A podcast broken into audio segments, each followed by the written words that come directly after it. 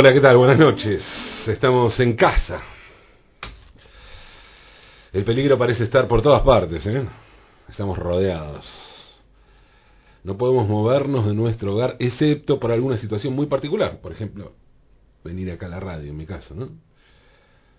Y con algún permiso especial, que es el que tengo justamente para venir aquí a la radio. Son épocas de resistir, épocas de resistencia. Estamos resistiendo. Por supuesto estamos hablando de la pandemia, estamos hablando de la cuarentena, pero bien podríamos estar hablando de la Galia durante la invasión romana. Bien podríamos remitirnos a la época de Julio César. Y eso nos llevaría directamente a la historia de Asterix el Galo. Todo el mundo está rodeado por el coronavirus. Todo. No. Un grupo de irreductibles humanos resiste firme frente al virus invasor y... No, no, no. Acá la cosa no funciona como en la magistral historieta creada por el guionista René Goscinny y el dibujante Albert Uderzo. Acá la cosa es distinta. No existe una poción mágica, no hay druidas, sino médicos y enfermeros, y el peligro es invisible a los ojos, como lo era lo esencial para el principito, que es otra obra de ficción también icónica, también creada por un francés, también hecha para chicos, pero que terminó siendo un clásico para todas las edades. Una de las claves de Asterix, justamente, un clásico para todas las edades. En realidad la clave también podríamos decir que consistió en ser, clave de Asterix, ¿no? En ser nacionalista sin nación, en ser local y universal. Pero claro, sería una clave, una clave más, ¿no? Una de las claves, una de las cuestiones centrales de por qué trascendió esa historieta. Una, porque a la hora de analizar una obra maestra semejante hay que detenerse en muchos factores. Y arrancar por el hecho de que tuvo un guion y un dibujo maravillosos. Goscinny y Uderzo fueron, ante todo, divertidos, creadores de una historia llena de gracia, atrapante, irresistible, pero lo del factor nacional no deja de ser menor. ¿eh? Francia se estaba acomodando tras la posguerra en un mundo en el que ya no tenía el centro de la vida cultural mundial como en otras épocas, como a principios del siglo XX. Estamos pasando la mitad del siglo XX, la, pasando la mitad del siglo XX, ¿no? Cuando surge Asterix. Hacía falta una unidad nacional en torno a un orgullo, en un país que tan solo 15 años antes estuvo invadido por los nazis y que en ese momento estaba bombardeado, no literalmente, pero sí culturalmente, por los Estados Unidos, el nuevo imperio, la nueva Roma. Goscinny y Uderzo se habían conocido en París en 1951 y rápidamente se hicieron amigos y empezaron a trabajar juntos. Primero en la oficina parisina de la compañía belga WordPress en 1952, Allí crearon su primera historieta, Jean Pistolet, el corsario prodigioso. Sí, una de piratas. No duró demasiado. En 1958 lanzaron Un papá, el piel, roja, situada en el oeste. Cenilla había sido guionista de algunas de algunos episodios, de varios, de los muy buenos, de los mejores episodios de Lucky Luke, ¿no? Creado por el belga Morris. Un papá el roja eh, iba a tener algo más de éxito. Esta historieta del 58 iba a continuar hasta 1962. Pero en 1959 el dúo pasaría a ser responsable de la recién creada revista Pilot. Una revista francesa dirigida a chicos mayores, chicos más grandes. Y allí estarían Goscinny como editor y Uderzo como director artístico. Allí comenzaron a publicar las aventuras de Asterix. El éxito fue inmediato.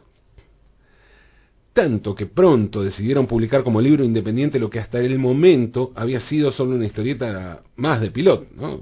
Tenía unas páginas Asterix en la revista. Fue así que en 1961 apareció el álbum independiente Asterix el Galo. Iba a ser el primero de una serie enorme de libros de Asterix. El suceso fue tal que a partir de 1967 Goscinny y Uderzo abandonaron sus demás actividades y se dedicaron exclusivamente a los álbumes de Asterix. Así empezaron a sacar al menos dos álbumes por año, más o menos, ¿no? hasta 1977, que fue el año de la muerte de Goscinny. Pero volvamos a la cuestión nacionalista de Asterix. Desde la época de Napoleón III y hasta Charles de Gaulle, o sea, mediados del siglo XIX a mediados del siglo XX, hubo un resurgir del orgullo galo. Los galos, los antiguos galos, el pueblo de la antigüedad. Los galos eran, según aquel relato, el pueblo originario del territorio que actualmente ocupa Francia. ¿Sí? Pobladores originarios como aquí pasa cuando se habla de pueblos originarios. Un pueblo que había sido invadido por los romanos y no por cualquier romano, por Julio César. Solo el mayor estratega y el mayor líder político de Roma iba a poder con ellos, con los galos. O al menos eso es lo que dice el mito. El mayor líder de los galos fue Vercingetorix, o Wargingetorix, según la, pronunciación en latín, cuyo nombre aparece mencionado en Asterix.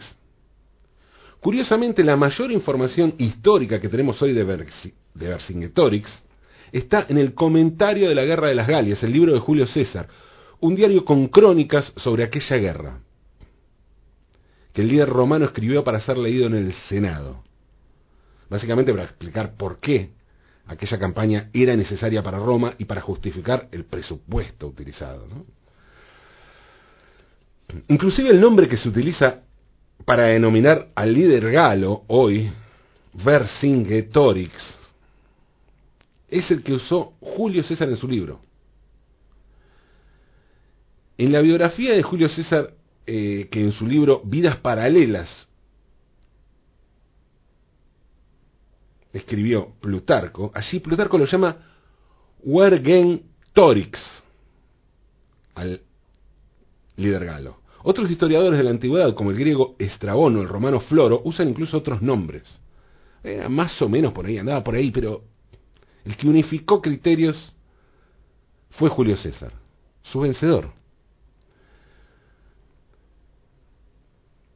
Vercingetorix es considerado el máximo líder galo porque aunque vencido, fue el que pudo organizar a las distintas tribus dispersas para llevar adelante una guerra contra los invasores romanos, el que unificó al pueblo galo.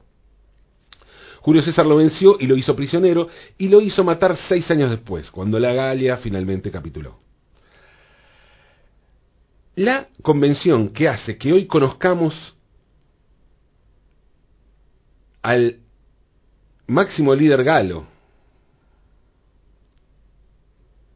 como Vercingetorix es fundamental para entender la ironía fundacional de Asterix. En la historieta todos los personajes tienen nombre que terminan en X, al igual que el líder que unificó al pueblo galo. Empezando por el propio protagonista.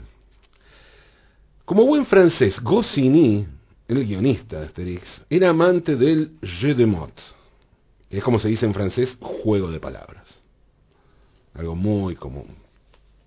En el idioma francés hay montones de, de movimientos literarios que hicieron uso del jeu de mots, del juego de palabras.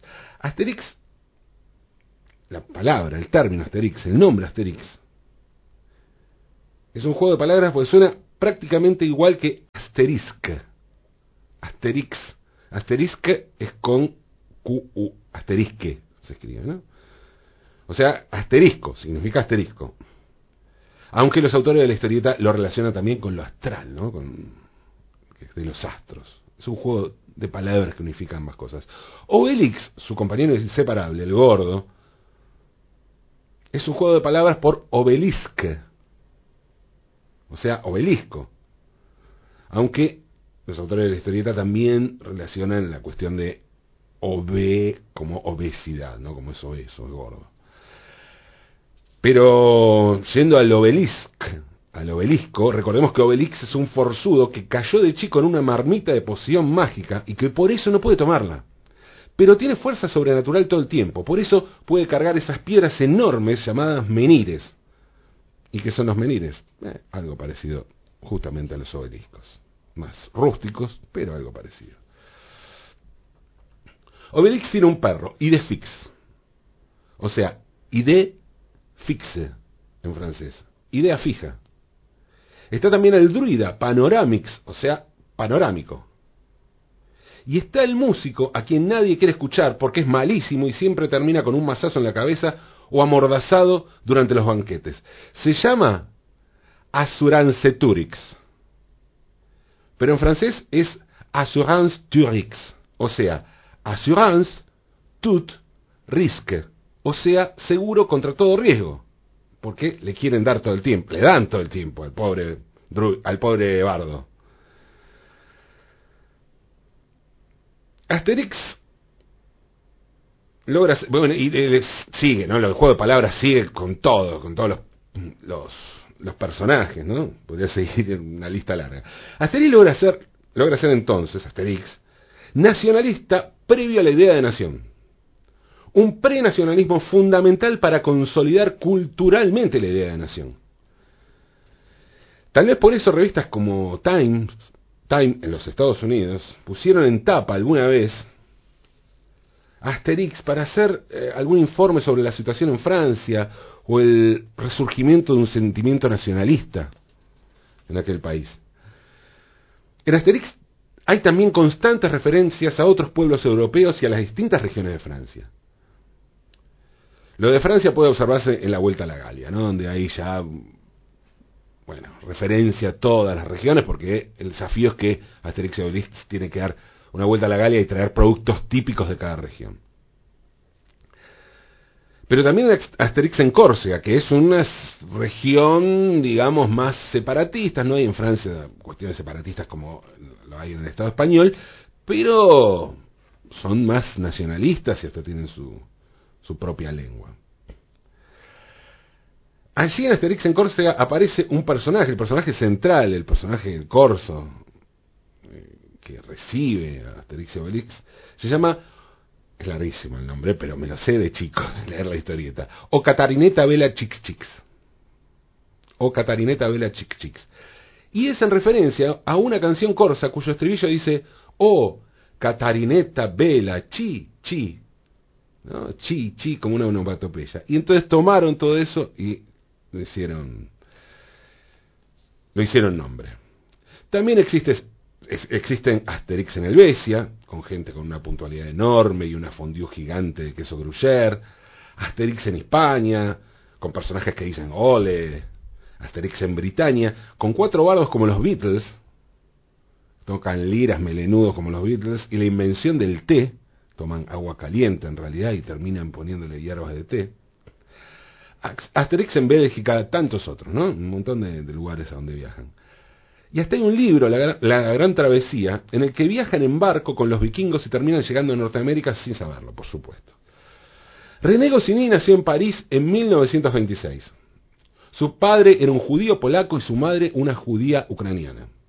Cuando René tenía dos años, su padre consiguió un trabajo como ingeniero químico en Buenos Aires. Y la familia emigró a nuestro país. Se salvó así de la persecución nazi a los judíos, que llegaría unos años después, y también de paso de la guerra, que iba a estallar pronto en Europa. Sí, estuvo durante la guerra y durante el nazismo estuvo aquí Goscinny. A los 17 años, Goscinny terminó la escuela secundaria en el Liceo Francés de Buenos Aires. Pocos días después se murió su padre y a los 18 se fue con su madre a Nueva York y poco después volvió a París. Que es donde, bueno, después iba a ser amigo de Uderzo y todo eso. Se dice que Asterix y Obelix tienen varias similitudes, similitudes con Patoruzú y Upa. ¿Eh? Suena extraño, pero muy cierto. Uno es pequeño, ágil, agarrido, el otro no muy listo, gordo, bonachón. Y la verdad que es probable. Goscinny pasó su infancia y adolescencia en Buenos Aires en el momento de máximo esplendor de Patoruzú y de las revistas historietas.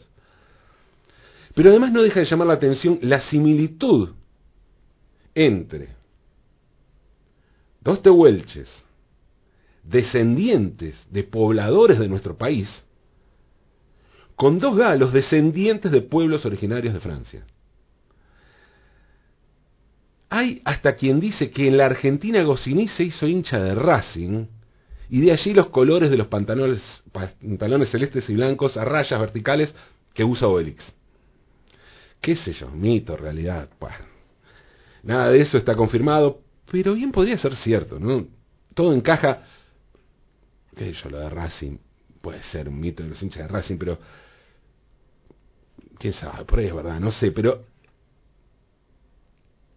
la similitud con Patoruzú es bastante real. ¿Por qué no pudo haber sido? A ver, estoy hablando de una similitud, ¿eh? Sería ridículo hablar de plagio. Nada por el estilo. Estamos hablando de personajes completamente distintos. Simplemente una, una similitud. Un poco de inspiración, tal vez. ¿Por qué no? Albert Uderzo también es hijo de inmigrantes, en, caso, en este caso de italianos. En realidad, afrancesó su nombre real, que era Alberto, no Albert. Alberto Alessandro Uderzo. Alberto nació en 1927 en Fisnes, en el noreste de Francia, cerca de la frontera con Bélgica, poco después de que su madre y su padre llegaran de Italia. Su apellido viene del nombre de la ciudad de donde eran sus padres en Véneto, en el Véneto, la región al, noreste de Italia, donde está Venecia, Verona, esas ciudades. Y eh, su apellido tiene el nombre de esa ciudad, que era una ciudad que en realidad antiguamente se llamaba Oderso y después cambió una letra, Oderso. Hoy la pueden buscar como Oderso. Aunque de chico quería ser mecánico de aviones, a pesar em, desde muy chico se destacó como un dibujante prodigioso Alberto Uderzo. Pronto comenzó a trabajar en distintas publicaciones y con distintos estilos. Además de la historieta más caricaturesca, como Asterix, más infantil si se quiere, realizó otras con un trazo más realista. Hay dibujos de Uderzo, pueden buscarlos, con un dibujo, con un trazo realista que es un prodigio, realmente era un virtuoso.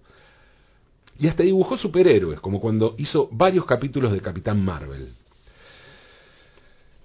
Con la muerte de Goscinny se encargó también de los guiones de Asterix y solo después de los 85 años abandonó completamente la actividad, aunque siguió supervisando a su personaje más famoso. siguieron surgiendo, siguieron apareciendo libros de Asterix, aun cuando Uderzo dejó él mismo a cargo a un nuevo dibujante y un nuevo guionista. Uderzo, uno de los mejores dibujantes de la historia,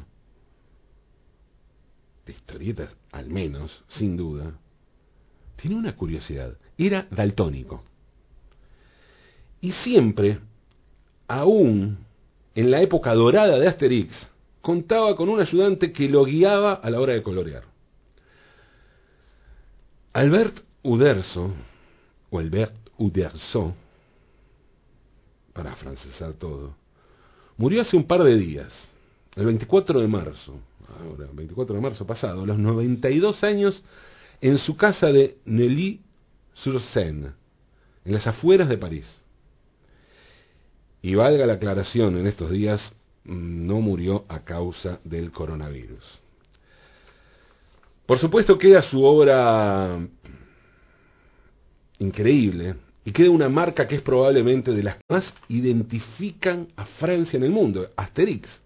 Un personaje que supo crear una nación con elementos de antes de que existiera una nación. Pero la mayor creación de Goscinny y Uderzo tiene que ver con haber inventado la historia. No una historia, la historia. Poco y nada es lo que se sabía y se sabe de los galos. Hoy si uno busca en Wikipedia, pone galos, o pueblo galo.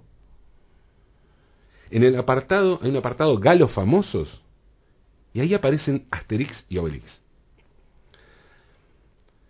Goscinny y Uderzo tomaron un par de datos, intuyeron una leyenda de la que había muy poco registro, y escribieron ellos una historia.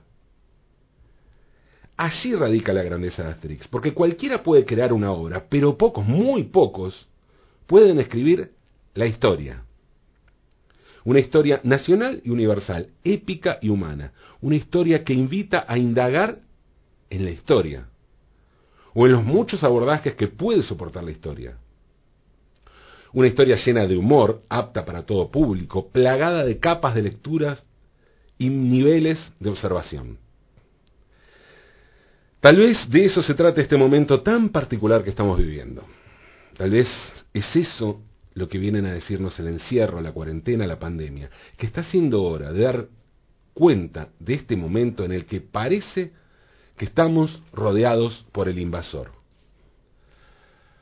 Es probable que, como hicieron alguna vez Goscinny y Oderzo, haya llegado el momento de escribir la historia, nuestra historia, aunque es de noche.